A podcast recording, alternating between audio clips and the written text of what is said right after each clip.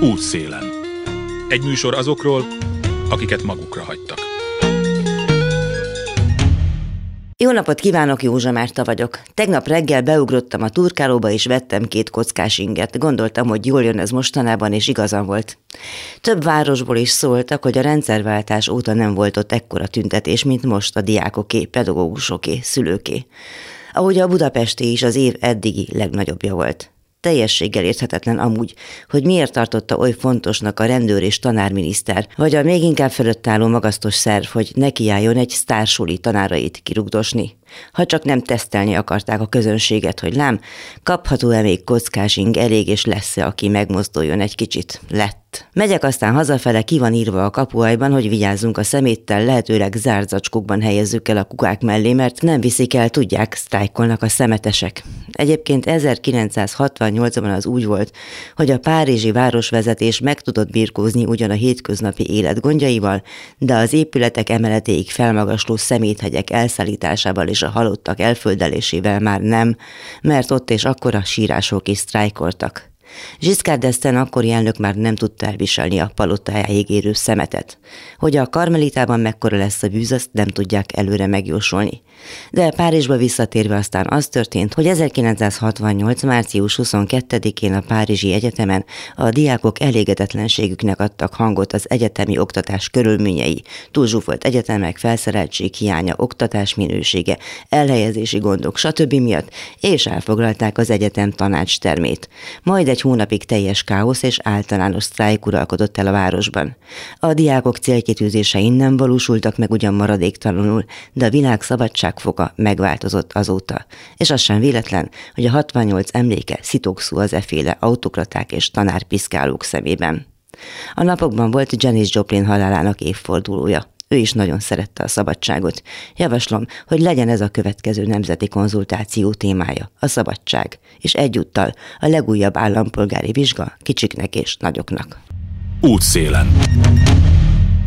A Van Esély Alapítvány több mint két évtizede olyasmit tesz, aminek nem is igen látjuk a hatását. Mert ugyan ki gondolná, hogy egy robogó vagy egy fűkassa megváltoztatja valakinek az életét. Pedig de. Pályázati úton személyre szabott módon segítenek egyedülálló hajléktalanokat és családokat, hogy legyen esélyük az egyről a kettőre jutni. Zita például három kislányát egyedül anya otthonban nevelte, Magyarország egyik legszegényebb településén született és nőtt föl. Az általános iskola elvégzése után szövőnőnek, majd varrónőnek tanult, korán munkába állt, de számos tragédia is érte, szüleit elveszítette, egyik gyereke pedig fogyatékkal született. Munka reményében Budapestre költözött férjével és gyerekeivel, később elváltak, és a nő már nem tudta fizetni az albérletet, így kerültek intézménybe. Egykor legkedvesebb munkahelye egy élelmiszerbolt volt, így pár éve azért pályázott a Van Esély Alapítványhoz, hogy végzettséget szerezzen és eladó lehessen. És sikerült, ő jelenleg pénztáros egy ABC-ben és albérletben lakik a gyerekeivel. Ez egy igazi sikertörténet volt. Breitner Péter, a Budapesti Módszertani Szociális Központ szakmai vezetője számára minden évben nagyon fontos pillanat az, amikor újra ki tudják írni a pályázatokat. Ja, beszéltünk erről a pályázatról, ami most hajléktalanoknak van kiírva. Nekem azt tetszett benne, hogy minden, ami nem szállás, vagy minden, ami nem lakás, de ez a minden, ez nagyon sok mindent takar. Hány éve folyik ez a program?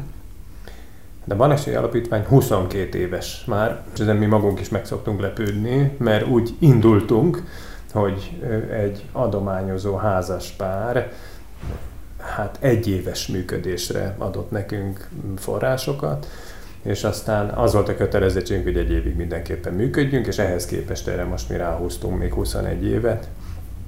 A program lényege ez egyébként a legeleje óta változatlan, nevezetesen hajléktalanságból való előrelépéseket szeretnénk támogatni, és az adott hajléktalan ember és a szociális munkások közösen nyújthat be pályázatokat hozzánk. Eleinte egyáltalán nem határoztuk meg direkt, pedagógiai okokból is, ahogy tetszik, hogy ennek milyen területeket szabad vagy nem szabad érinteni.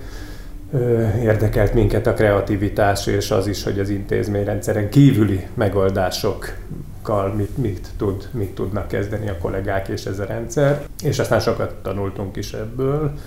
Az utóbbi években, ami most már azért egy ilyen évtizedet is jelent, a gyakorlat az azt mutatta meg, hogy Elsősorban mm, képzések, munkaeszközök, amiket hoznánk pályáznak. Ezt kiegészítettük egyébként ilyen különböző pszichoterápiás segítségnyújtás lehetőségével is, amennyiben... Hát ilyen mentálhigiéni, mentálhigiéni, igen, ügyek. igen, igen, ilyesmivel. Ez két évtized, vagy annál még egy kicsivel talán több is. Feltételezem, hogy 20 évvel ezelőtt teljesen mások voltak a lehetőségek, az igények, azok a dolgok, amikbe az emberek így beleugrottak. Szóval mennyire látszik változni a dolog? Azért is kérdezem ezt, mert nyilván az idei év az tök más lesz, mint az összes előző, vagy mondjuk a Covid óta levő évek azok teljesen mások, mint az előzőek. Hát maga a hajléktalanság belső összetétele is nagyon megváltozott, tehát talán ezzel érdemes kezdeni egy picikét. 20 évvel ezelőtt, most csak nagyon gyors, gyors felsorolással mondom, sokkal jobb állapotban voltak és sokkal jobb helyzetben voltak maguk a hajléktalan emberek sokasága is.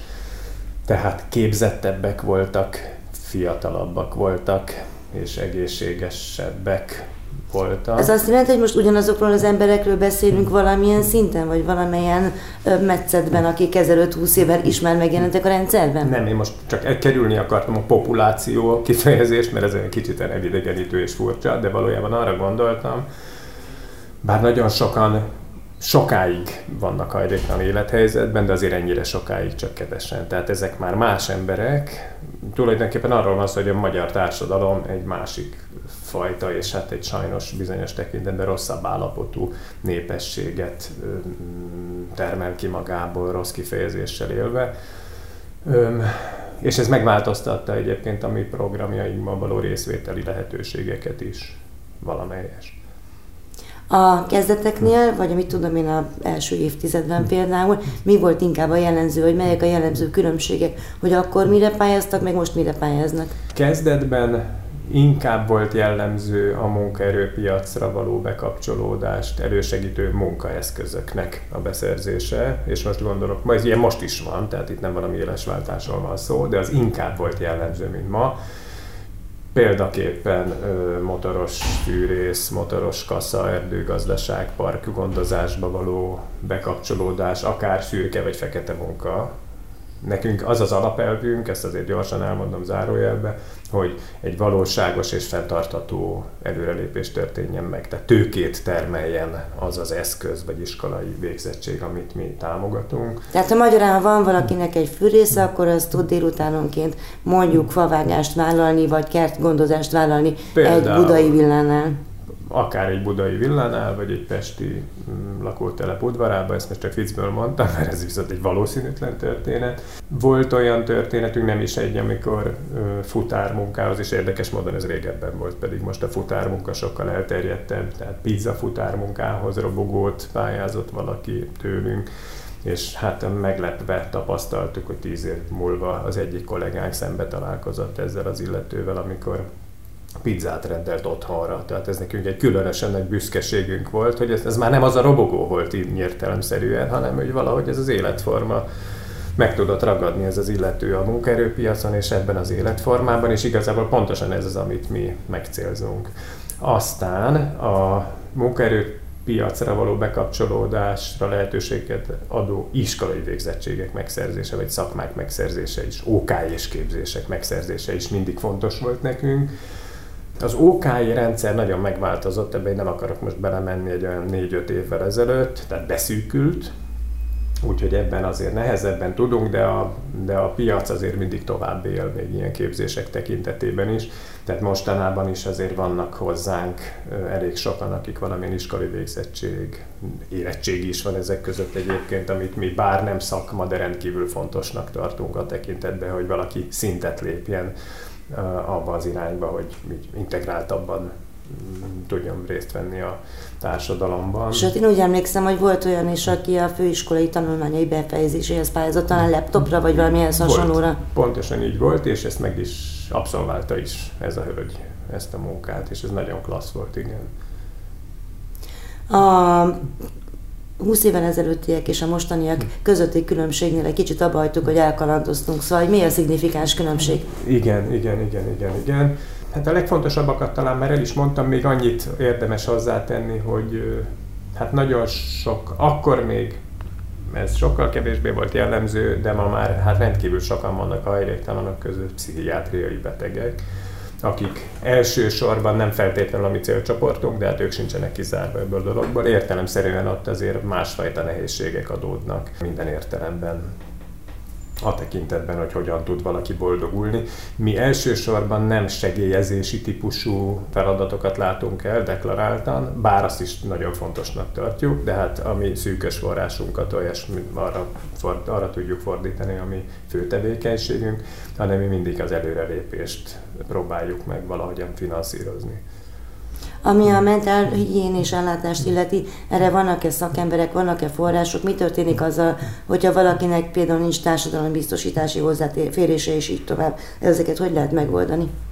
Hát ez túlmutat a van esély keretein. Először is a legtöbb hajléktalan embernek valamilyen szinten szüksége van mentálhigiénés támogatásra. Hozzátenném halkan és magunk között, hogy a mai magyar társadalom nem is tudom, talán egy harmadának szintén erre szüksége lehet, és volna, és nem is biztos, hogy eljut hozzá.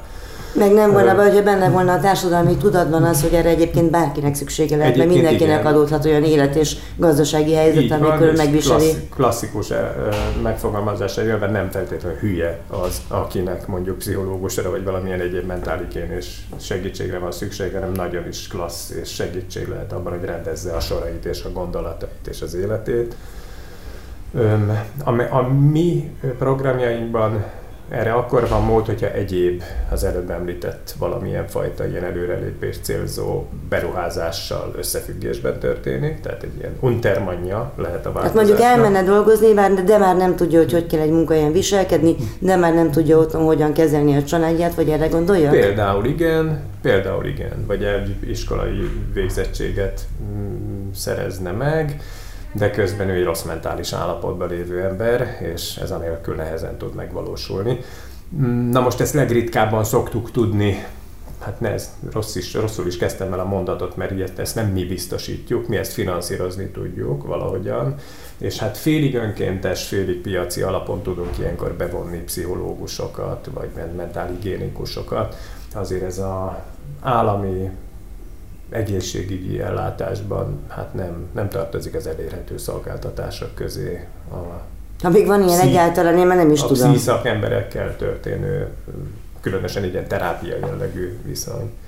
De erre ezek annyira drágák egyébként, hogy ezeket mi is csak, hát azért is mondom, hogy vannak körülöttünk néhányan olyan szakemberek, akik támogatnak, szeretnek minket, és a baráti körünkhöz tartoznak, és akkor ők ebben mondjuk úgy segítenek nekünk. Pro bono. Félig, félig pro bono, vagy, vagy esetleg valami csökkent áron. Útszélen. Megszakítom egy pillanatra a beszélgetést egy újabb történettel, hogy hallják, ki mindenki kaphatott esélyt. László például évtizedekig küzdött azért, hogy fenntartsa magát nehéz, bizonytalan körülmények közé született, és küzdelmek között dolgozott, de agyvérzést kapott. Nagyjából felépült ugyan, de biceg és bottal jár. Volt már trollivezető, autófényező, sőt sírköves is. Rokkant nyugdíjából élt, de nagyon szeretett volna dolgozni. Először számítógépes tanfolyamot végzett el a Van esély pályázat keretei között, majd jogosítványt is szerzett. Ezzel párhuzamosan munkában állt, vagy nem sokkal később vett egy használt kis autót és a nővérihez költözött. Szóval ilyenekről beszélünk. Útszélen. Ugyanerre a segítségre vagy együttműködésre feltételezem, hogy például az iskolákkal vagy képzési helyekkel is szükség van.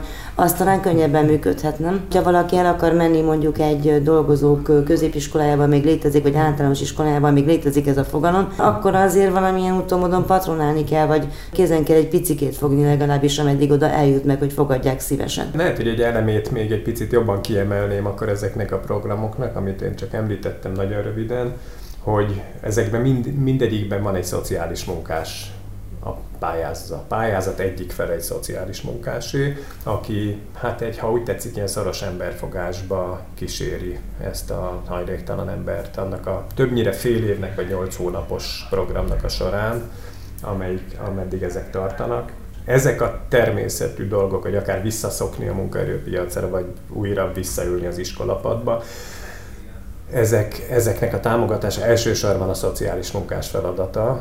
Most az egy nagyon izgalmas kérdés, amit az előbb megközelített, nevezetesen, hogy az iskola, az adott iskola vagy az adott munka egyáltalán tud-e arról, hogy a hozzá munkaerőpiacra vagy az iskolába beülő illető hajléktalan vagy hajléktalan volt. Hát többnyire nem egyébként, és mi nem is szoktuk biztatni különösen. Valószínűleg ők sem nagyon igénylik, de Igen. azért mégiscsak felbukkanhatnak olyan speciális problémák az ő életükben, amelyek a hajléktalanságból adódnak, és amelyet meg kéne valakinek értenie. Igen, ez, igen, na ez az, amire a szoci, amiben a szociális munkásnak elsődleges feladata van, de a társadalmi befogadtatás aktusába, bocsánat, hogy én elvontan fogalmazok, és én ide azt beleértem, hogy egy iskolába elmenni, és egy munkahelyre elmenni, ahol egyébként pontosan úgy bánnak vele, és olyan hatásoknak van kitéve valaki, mint bárki más, az tulajdonképpen a programunknak is egy fontos része. Tehát, hogy nem ügyfélként vagy kliensként viszonyuljanak ezekhez az emberekhez, az nagyon fontos lélektanilag, hogy úgy érezhessék, hogy ők megállják a helyüket ezekben a helyzetekben. Ezért mindeközben háttértámogatásnak ott van a szociális munkás. Azt azért még fontos hozzátenni a hallgatóság kedvéért legalábbis, hogy, hogy ezekben a programokban nem nem krízis helyzetben lévő hajléktalan emberek szoktak részt venni, mert ez nem is elvárható. Tehát itt már komoly munkát kell beletenniük azoknak, akik részt vesznek benne, el kell végezni ezt az iskolát, vagy a munkaerőpiacra vissza kell jutni valahogy. Hmm, most, ha valaki utcán él, vagy nagyon komoly akut szerhasználati problémái vannak, vagy nagyon komoly pszichés, akut pszichés problémái vannak, akkor ez nem az az időpont, amikor valaki elérkezett oda, hogy a változás útján, a változtatás útján az ön erejét is belerakva el tudjon indulni. Azt előbb meg kell érkezni oda, és az utána következhet. Többnyire ezek az emberek hajléktalan szállón laknak, családok átmeneti otthonában laknak. Egyébként visszautal, hogy fél mondatra még, például ez is egy ez is egy komoly változás, hogy jóval többen vannak családi családok átmeneti otthonából pályázók, mint hajléktalan szállóról. Az elmúlt húsz év egyik folyamata volt ez is. Ahol De fiatalabbak... pozitívabb folyamat, nem? Ö, hát nehéz neki előjelet adni, hogy őszinte legyek. Szintén a lakhatási szegénység legszélsőbb kategóriáiban vannak, tehát ez a mi szemüvegünkön keresztül ez nem, nem számít különbségnek míg mondjuk a szociális törvény és a gyermekvédelmi törvény az állami segítségnyújtás tekintetében külön kezeli ezeket a csoportokat, de hát minket a hármas szerződés foglalkoztat mindig, a hajléktalan ember, a szociális munkása és a Van Esély Alapítvány. Ezt már csak azért is fontos elmondani, mert nagyban le tudjuk így egyszerűsíteni azokat az egyébként létező intézményi keszekusza, girbegurba, viszonyokat, amelyek azért nagyon sok mindent le tudnak lassítani és meg tudnak nehezíteni. Ja, gondolom az utóbbit a szociális munkás szokta egyengetni, mert hogy például ilyenek is lehetnek, hogy oké, okay, tehát családok átmeneti otthonában lakik valaki, és egyébként abban az állapotban van, hogy szeretne valamit tanulni vagy dolgozni, de lehetnek gyerekei, akikre vigyázni kell, lehet az öreg nagymama, akit nem tudott hagyni, és lehet mondjuk messze a munkahelye, vagy messze az iskolája attól, amit, ahol lakik, ergo ilyenekbe is kell neki segítséget nyújtani. Erre is lehet pályázni? Így van. Ez, ezek nagyon fontos kérdések, amiket most elmondott, és a, hát a családok átmeneti otthonaiban klasszikusan és kifejezetten gyerekes szülők vannak, hát hiszen pont számukra van létrehozva ez az intézmény. És pontosan ezek, hogy a gyermek felügyelet mellett tudjon időt szakítani a bármilyen programba való részvételre, erre nekünk gondolni kell közösen. Akár, hogyha családon belül, hogyha egy anya pályázik, akkor az apa meg tudja oldani addig a gyerek felvigyázást, vagy az adott szociális stáb valamelyik tagja, vagy gyermekfelügyeletet biztosítani. És az utazás is egyébként kérdés lehet, amit szintén említett, hogyha ez messze van és nehezen elérhető, akkor ebbe a főprogram mentén bizony beleférhet ilyen bérlet támogatás is. A Van Esély Alapítvány most kiírt pályázatáról beszélgetek Breitner Péterrel, a Budapesti Módszertani Szociális Központ szakmai vezetőjével. A pályázat lényege, hogy hajléktalan vagy nagyon kevés eséllyel rendelkező egyedülálló emberek vagy családok tudnak tanulási lehetőséghez vagy munkaeszközre pályázni. Erre szükségük van egy jó ötletre és egy szociális munkásra, akivel mindvégig együtt dolgoznak. A történet részleteiről folytatjuk a beszélgetést. A hírek után. Józsa Márta vagyok, hallgassák meg még valakinek a történetét a sok közül, akik a Van Esély Alapítvány segítségével jutottak ki a hajléktalanságból és az esélytelenségből. Judit három gyerekes anyaként párjával egy családok átmeneti otthonában élt, amikor pár éve a családgondozó unszolására pályázatot adott be a Van esélyhez óvodai dajka végzettség megszerzésére. A tanfolyam elvégzése után újra pályázott érettségire. Judit eredeti családja sok generációra visszamenve reménytelen helyzetben, nagy szegénységben élt egy kis faluban. Felmenői között nem volt tanult ember, nagymamája írni, olvasni sem tudott. Nagypapája annak idején azzal a vágyjal költözött a fővárosba, hogy a gyerekei tanulhassanak, de a szegénységből nem tudott kitörni a család. Az átmeneti otthon egyik munkatársa sokat beszélgetett Judittal, és megérintette őt a fiatal nő intellektusa, érzékenysége és hite abban, hogy a gyerekei többre hivatottak, és vágya az előrelépésre. Azokat a történeteket, ahol szerepel az érettségi is, különösen kedveli Breitner Péter, a Budapesti Módszertani Szociális Központ szakmai vezetője. Azt mondja, sokféle esélytelen vagy lakhatási szegénységtől szenvedő ember létezik. A Van Esély Alapítványnál azok pályázhatnak sikeresen, akikben megvan az erő ahhoz, hogy tegyenek valamit. Ki most a hajléktalan? Úgy értem, hogy az a hajléktalan, akit elér ez a program. Tehát a Van Esélyhez kikhez, kik tudnak becsatlakozni, kikhez érnek el, egyáltalán országos, vagy budapesti, vagy hogyan működik ez? Országos. Budapestiként indultunk, de már nagyon-nagyon régen országos és nem is hajléktalanként határozzuk meg a pályázók körét, hanem hát sokkal inkább valami fajta ilyen lakhatási helyzethez kötjük ezt, tehát úgy lehet ezt operacionalizálni valamilyen módon. Hogyha egy mondatba kell megfogalmazni, akkor a lakhatási szegénység igazán szélsőséges kategóriájában élő emberek pályázhatnak, és hogy ezt most magyarra is le akarom fordítani, akkor hajléktalan szállókon élők, utcán élők is pályázhatnak, bár az előzőekre visszautalva nem jellemző. Azért ez egy nehéz, nagyon nehézkes dolog, de nem lehetetlen, hogy valaki akár utcáról, vagy ha nem is közvetlenül utcáról, de egy ilyen kis viskóból, vagy egy bódéból tudjon ilyen programban részt venni. A családok átmeneti otthonaiban élők, az utóbbi évben pedig, utóbbi két évben pedig ezt a, ezeket a kategóriákat kibővítettük abba az irányba, hogy ö, akár lakásban élő, egész pontosan hajléktalan emberek számára elérhető lakhatási programokban résztvevők is. Mondjuk, mint a város hozzá. mindenkinek. A... Például igen, vagy az utcáról lakásba egyesület, igen, ezek, ezek pontosan jó példák voltak. Ezt teljesen kinyitni nem tudtuk a programjainkat, de ezek még pont azok az élethelyzetek, amikor már a változás beindult, ezeknek az emberek nem is kicsi változás, és nem is akadálymentes és könnyű változások egyébként ezek. Viszont ott még nagyon-nagyon klasszul lehet, és fontos lehet egy efféle ilyen iskola, vagy munkaeszköz, vagy munkaerőpiacra való becsekkolásnak a lehetősége.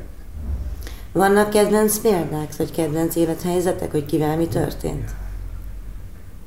Hát a pizzafutárost, ezt már, ezt már mondtam. Meg az egyetemistát, vagy az egyet, Igen, az egyetemistát is, igen. Vannak az ügyfeleink között, akik érettségit szereznek például. Ezt, hát ezt nem személyhez kötném, hanem ez egy, bár nem szakképesítést ad, de mégis, nek ez mondjuk inkább azt mondanám, hogy személyes kedvenc. Hát Például. igen, mert ha valaki hajlandó visszajölni az iskolapadba, az már másra is hajlandó, én azt gondolom. Igen, és ezekben az esetekben ki kell emelni azt, hogy, és annak a jelentőségét, amit el szoktunk bagatelizálni, de én most mégiscsak kiemelném azt, hogyha valaki más társadalmi közegbe kerül ahhoz képest, amiben addig volt. És ez nem csak hajléktalan szállót vagy utcát jelent, hanem bármit jelenthet. Annak önmagában egy nagyon komoly, integráló, megerősítő lélektani hatása is van tehát a befogadtatás aktusa, ezt most már másodszor mondom, az nekünk a rejtett tantervünkben nagyon-nagyon hangsúlyosan jelen van. Mert a szociális munkás, ő rengeteg mindent tud beletenni egy ilyen programba, tehát kikerülhetetlenül fontos a szerepköre, de magát a befogadtatást azt egy szociális munkás nem tudja adni, nem tudja nyújtani. Ő a transmitter tud lenni, aki át, aki segít és megpróbálja előidézni azt, hogy az az illető helyzetbe kerüljön. A befogadás maga az a munkaerőpiacon történik, az iskolában történik, aktuálisan a szomszédságban történik. Hát igen, a munkaerőpiacról is szokták azt mondani, hogy aki sok-sok éve kikerül, vagy nem is kell talán olyan sok év, mondjuk egy munkahelyről, és komplet elszokik attól, hogy hogyan lehet egy munkahelyen viselkedni, és elveszíti azokat a kapcsolatokat, amelyek nem a hasonszörű vagy hason szociális állapotban levő emberekkel, vagy esetleg a segítőkkel ápol, tehát más minőségű kapcsolatok tudnak itt létrejönni. Igen, és egyébként a fiatalabb, hajléktalan emberek, fiatal emberek, fiúk, lányok, életében egészen gyakran fordul elő, hogy nincs is semmilyen valós munkaerőpiaci tapasztalata, és hát megy a gyúrás a szociális munkás és az ügyfél között, hogy akkor mi lesz már, és nagyon fontos lenne munkahelyet keríteni és megélhetést keríteni, hát ezt most senkinek nem kell túlmagyarázni, hogy ez mi minden szempontból fontos.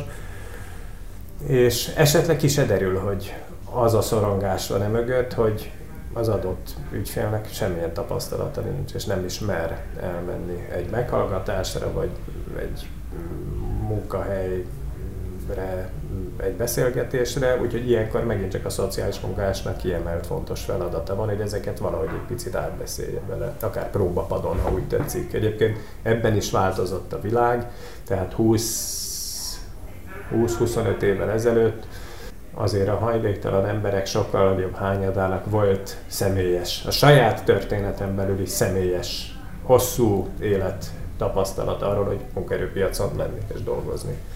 Emellett még akkor akár folytathattam a sort lakásban lakni, családban élni. Látni Ezek, apát, anyát, nagymamát dolgozni. Ez is ide tartozik, igen, tehát pontosan, tehát a felmenő generációkkal kapcsolatos élmények is fontosak. Ma pedig Hát ma pedig sokkal kevesebben. Ma is van ilyen, de azért sokkal kevesebben vannak, és a szociális munkások előtt bizony az a kihívás is nagyon erősen ott van, hogy hát, hogy ilyen tapasztalatok nélküli ö, életekre alapítani ezeket a bizonyos változási folyamatokat, amik sokkal nehezebbek. Ugye visszautalni mindig sokkal könnyebb egy már megélt tapasztalatra, élethelyzetre, mint a nulláról elindulni. Most délután lesz azt hiszem egy online workshop, ahol megpróbálják a pályázati útmutatásokat, vagy a pályázati feltételeket ismertetni. Ezen ki fognak részt venni, és mit fognak hallani azok, akik bekapcsolódnak? Hát én úgy tudom, hogy most már tizen fölül vannak a, a bejelentkezettek, a résztvevők. Ezen a Van Esély Alapítvány, hát értelemszerűen mi is ott leszünk, a Van Esély Alapítványnak a tagjai. Ö, hát ilyenkor mi el szoktuk mondani nagyon röviden, körülbelül ennél összeszedettebben, mint most, de valami ilyesmi. De hát ez egy beszélgetés, és nem egy workshop. Pontosan, tehát ezt halára untatnánk mindenkit egy ilyen workshop van itt a rádióban. De ezt szoktuk mondani nagyon röviden azt, hogy miről szól és mi mit várunk ezektől a programoktól. Itt föl szoktak merülni egyébként korábbi esetek is. El szoktuk mondani azt is, hogy ez egy zárt láncú felelősségek re kötött szerződésen belül működik, amire itt már utaltam, de ez nagyon fontos, mert ezek a szociális munkás kollégák, hát értem szerint pontosan ugyanazok a szociális munkás kollégák, akik egyébként a nagy intézményekben is dolgoztak, és ott akkor ők megszokhattak egy ennél akár bonyodalmasabb vagy összetettebb felelősségi rendszert. Itt viszont mi kifejezetten arra helyezzük a hangsúlyt, hogy igen, tehát itt egy hármas szövetségnek kell megalakulni, és a hármas szövetségben mindenkinek a maga feladatát kell elvégezni. Ez nagyban egyszerűsíti ezeket a dolgokat. Tehát ilyesmiket is el szoktunk mondani, és aztán nagyon nagy teret szoktunk adni arra, hogy ki ki kérdezze meg, ami őt foglalkoztatja, az nekünk is tanulás, meg hát értelemszerűen ez egy beszélgetés, nem egy frontális előadást szoktunk ilyenkor tartani. Mm, akár a terveiket is ilyenkor megosztatják velünk a kollégák, egy picit próbapadon ki tudjuk próbálni, vagy végig tudjuk beszélni, hogy mi lehet a erőnye hátránya. Tehát ezen a szociális munkások vesznek részt, és nem a reménybeli pályázók. Igen. Na hát akkor lehet, hogy ezzel kellett volna kezdeni. Igen, a szociális munkások akik utána pedig elmennek és a saját klienseiknek megpróbálják elmondani, vagy talán már tudnak is azért valamit arról, hogy mi mindenre lehet pályázni, meg hát tudják, hogy mire lehet őket adott esetben biztatni, nem? Így van, igen, igen, igen, igen, igen. És legtöbben ilyenkor már valamilyen ötlettel jönnek. Nagyjából ez hány embert érint, és mi a kifutása? Szóval most csak ilyen szinten kérdezek adatokat, hogy meddig kell beadni a pályázatokat, és utána mi lesz? Október 27-éig kell beadni a pályázatokat, tehát most még jó időben vagyunk, és egyébként egy-egy pályázati csomagban, hát na, értelemszerűen amennyi forrásunk éppen van. Ebben erről most egyelőre nem beszéltünk, de hát nem, nem vet minket föl a pénz, sőt az Nem utóbbi, mondja. képzelje csak el, hogy ez történik. Az utóbbi, hát talán 5-6 évben, ezt most nem tudom pontosan megmondani, teljes mértékben közösségi adományozásra alapítjuk ezeknek a programoknak a finanszírozását. Olyanok, mint a klubrádió, Igen, hát akkor most összesodort minket a szél. ahogy azt szokta. Igen, és ebből viszont hát van körülöttünk egy nagyon lelkes és, és adakozó és egy nagyon klassz támogatói kör, akiket nagyra becsülünk, és innen is szeretettel üdvözlöm őket. És hát az ő segítségükkel tud az létrejönni, hogy évente hát kétszer azért, de olykor háromszor is szoktunk pályázatokat kiírni, és ilyenkor mm, hát ameddig a csövön kifér, tehát a pénzből kifér, most így egyszerűen fogalmazva, hát 5-6-8, akár 10 főt is tudunk támogatni, aki mi szigorúan szoktuk meg rostálni egyébként ezeket a pályázatokat, nem is számosságukat tekintve, hanem, hanem jó alaposan körüljárjuk a szociális munkásokkal, hogy mik a kockázatok, mik a lehetőségek, mire érdemes nagyon odafigyelni. Egyébként menet közben esetmegbeszélő csoportokat is üzemeltetünk, amiben kifejezetten ezekben a programokban résztvevő szociális munkások vesznek részt. És ennek az az eredménye, hogy hát 80 80-90 százalékos sikerességről tudunk beszámolni. Ami azt Sikeresség- jelenti, hogy elvégezte az iskolát, megvette a fűrészt, meg lett a jogosítványa.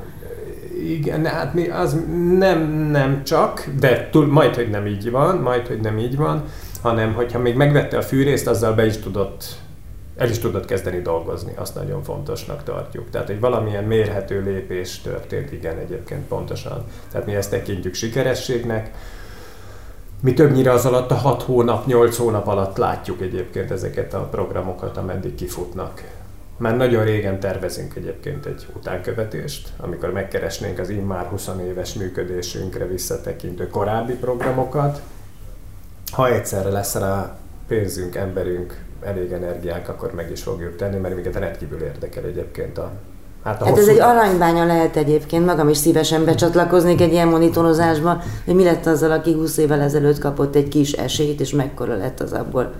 Hát ez még lehet, hogy akkor úgyis hangfelvétel készül, még lehet, hogy visszaélünk ezzel az ajánlattal. Így van, így van, így van, örömmel venném. Szóval tényleg minden megváltozott 20 év alatt, de egy munkatapasztalat, hogy akár azoknak az embereknek a bevonása is érdekes lehet, mondjuk egy előadás vagy beszélgetés erejéig, akik eh, valahogy kihúzták, hogy ez egy ilyen Münchhausen báró történet, hogy a, csak egy kicsit segítünk, hogy a hajadnál fogva kihúz magadat a vízből. Igen, igen, igen, igen, és sokat szarra mondom, hogy mi kifejezetten a fenntartható, maradandó változásokat célozzuk meg.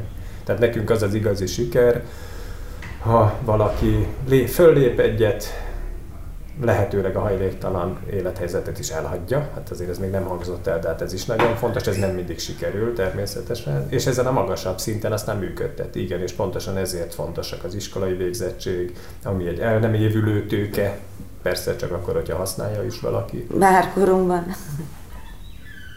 Hát minden inflálódik, igen, Igen. az is inflálódik, de azért az mégsem mindegy, hogy valakinek hat általánosa van, vagy nyolc, vagy nyolc általánosa van, vagy szemben ezer érettségie van, és így tovább. Mennyire számít az, hogy ezek az emberek milyen családban élnek? Úgy értem, hogyha egy valaki, mondjuk egy családapa vagy családanya kap lehetőséget arra, hogy kiugorik, akkor gyakorlatilag ott beleszámolódik akár kettő, három, négy, öt másik ember is. Szóval ez szempont a pályázatok ne. Hát szempont az, hogy támogat, hát hogy a őt köz, közvetlenül körülvevő környezet, családtagjai is támogassák ebben őt, és ebben amikor bele kell tenni egyébként munkát, tehát az előbb beszéltünk pont a mm, családok átmeneti otthonában élőkről, ott például a pár másik felének, már amennyiben van, hát szintén bele kell tenni, mint ahogy egyébként ez egy családban állítólag szokás, hogy a családtagoknak támogatni kell azt a bizonyos tagjukat, aki éppen valahogyan előre lépegetne, vagy iskolába jár. És meg is fordítom, ha ez nincs meg, vagy nehogy Isten konfliktus van abban a családban, esetleg pont a program és a megterelései kapcsán, hát ez egy ilyen erősen, tehát az egy ilyen nagyon kezelendő probléma. Van a szociális munkásnak mit csinálnia ilyenkor? Itt olvasom, hogy minden pályázott e-mailben értesítenek, nem tartozik szorosan a tárgyhoz, de talán mégis igen, hogy legalább ez a covidos periódus eljutatta az embereket ahhoz, hogy azért mindenkinek legalább legyen egy telefonja, ahol lehet e-mailben értesíteni, mert hogy ez abból a szempontból is fontos, hogy egy potenciális munkavállaláshoz azért alapvetően majdnem mindenhol szükséges már egy ilyen. Hogy állnak most a hajléktalanok ezzel? Hát az, ez az értesítés, ez a szociális munkásokra vonatkozik, de attól még nem kerülném ki az előző kérdést sem. Hát változó azért. Inkább azt mondom, hogy egyrészt elég sok hajléktalan embernek van telefonja például már, amin őt meg lehet keresni. Aztán, hogy ő maga lehet, hogy nem tud róla hívást indítani, de őt föl lehet hívni, tehát ilyen értesítés van. Értesítési címük egyébként olyan értelemben, most ezt nem is hivatalos formában akarom mondani, hanem ahol valóságosan eléri őket egy értesítés, azért olyan legtöbbször van e-mailt is sokan használnak. És most egy már picikét más téma, ami potenciális ügyfélkörünkhöz képest. Egyébként viszont a másik fajta tendencia is létezik, tehát egyre többen vannak nagyon idősek, egyre idősebbek a hajléktalan emberek, egyre betegebbek.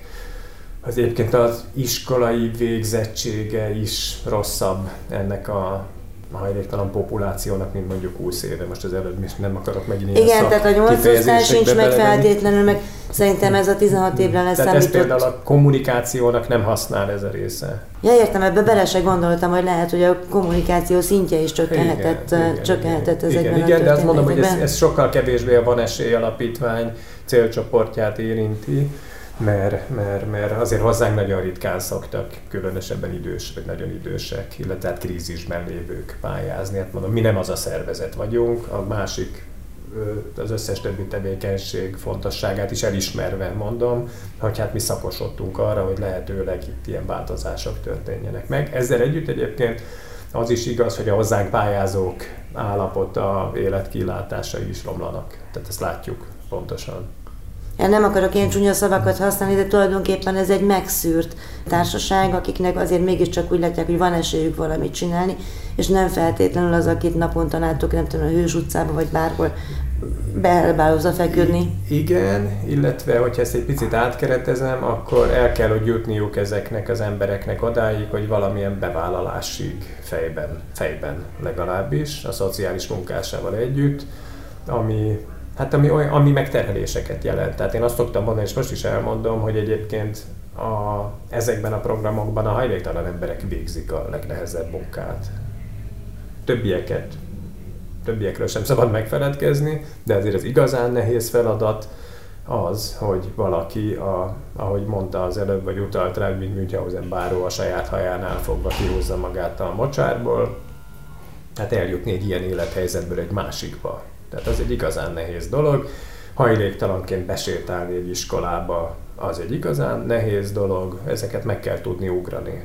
Tehát igen, ez a belépő feltétel kell hozzá. Meg a szerencse. Szerencse is kell hozzá, de mi inkább munkapártiak maradnánk. Hát úgy értem, hogy szerencsés élethelyzet, vagy egy szerencsés találkozás egy szociális munkással. Ilyen értelemben biztos. Megóhajt egy munka, megtetszik egy munka, esetleg szerelmes lesz, és a szerelme kedvéért valamit csinál. Hát még ilyen romantikus szálak is elképzelhetőek. De csak azért kérdeztem ezt, mert a testvérem és szociális munkás is mondja, hogy a, az állami gondozott kikerült gyerekek közül azokat tudja ki akóbólintani az a hajléktalansági pályáról, akik legalább valakiért akarnak valamit csinálni. Egyébként ez nagyon fontos, igen. Tehát a családosok, és akkor is most nem csak gyerekesek, hanem akik azért elég sok hajléktalan embernek van párja, és bizony, hát ez egy komoly hajtóerő lehet és egy hajtó energia is az előbb arról beszéltünk, hogy a családtagoknak is bele kell tenni a maguk munkaegységét egy ilyen támogatásba, de hát ez azért fordítva is igaz. Hogyha van, nincs valaki, akiért az ember el akar mozdulni, akkor ez nagyon nehéz. Nagyon összegezve, mert hogy tudom egyébként, hogy a város mindenki és meg utcáról lakásból leve, élő kliensek is szokták időnként hallgatni a műsoromat, már hallottam visszajelzést, hogy akkor így október 27-éig a szociális munkásoknak legalábbis elmondhatják az ötleteiket, hogy mit szeretnének csinálni, és aztán majd megszűrik. Nagy szokott lenni a túljelentkezés? Változó. Az utóbbi években, hát mondjuk olyan másfélszeres, kétszeres, tehát nem nagy nem nagy. A legelső időszakban kifejezetten nagy volt, tehát ezek a 20 évvel ezelőtti már történelmi időkről beszélek. Akkor azért 30 pályázat is volt, és mondjuk 4-5-öt tudtunk támogatni, tehát azért egy viszonylag jelentős. Mint a mellett mi most egy-egy pályázati fordulóban több programot is támogatunk. A legutóbbi pály- két pályázatunkon szintén 30 körül jött be, ami egyébként egy visszaerősödésre mutat, és ennek mi nagyon örültünk. Vrejtner Péter a Budapesti Módszertani Szociális Központ szakmai vezetője volt a beszélgető társam. A Van Esély Alapítvány újonnan kiírt pályázatáról, a hajléktalanok és lakásszegénységben élők esélyeiről beszélgettünk. Köszönöm értékes gondolatait. A műsort visszahallgathatják a www.clubradio.hu oldalon és a podcast felületeinken. Leveleiket a józsa.mártakukacklubrádió.hu címen várom.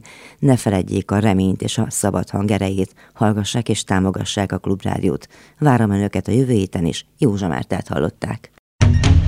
Önök az útszélen adását hallották a Klubrádióban.